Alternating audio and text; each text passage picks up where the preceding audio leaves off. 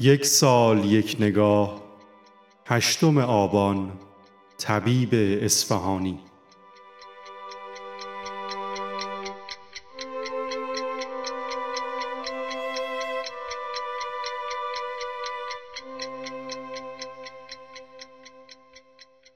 عبدالباقی طبیب اصفهانی از سادات موسوی اصفهان بود. نیاکانش در روزگار شاه عباس اول صفوی از جهرم به اصفهان کوچ کردند و در آن شهر ساکن شدند.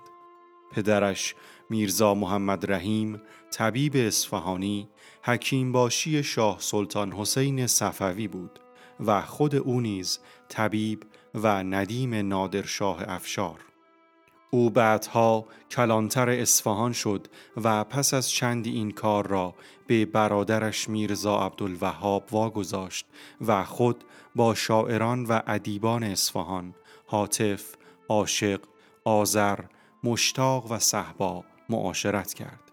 او یکی از شاعران سبک بازگشت ایران است.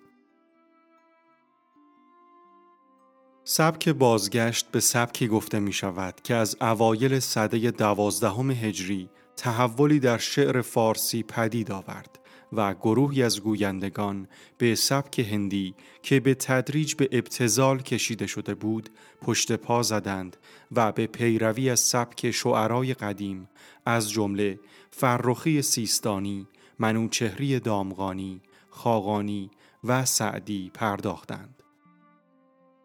شاعران این سبک همچون طبیب اصفهانی از ارزش ویژه‌ای در ادبیات ما برخوردار شدند. از او دیوان شعری به یادگار مانده است که مشتمل بر قصاید، غزلیات، قطعات، رباعیات و همچنین مصنوی محمود و عیاز که در حدود سه هزار بیت است.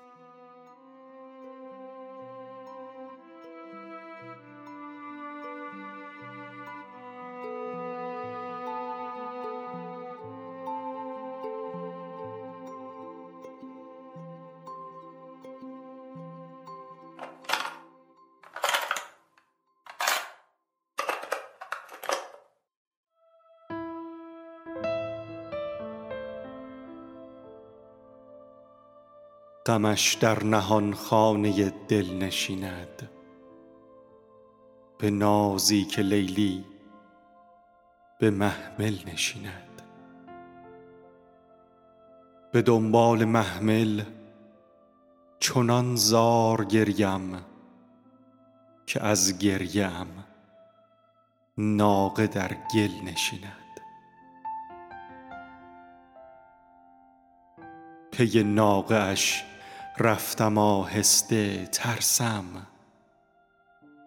مبادا قباری به محمل نشیند.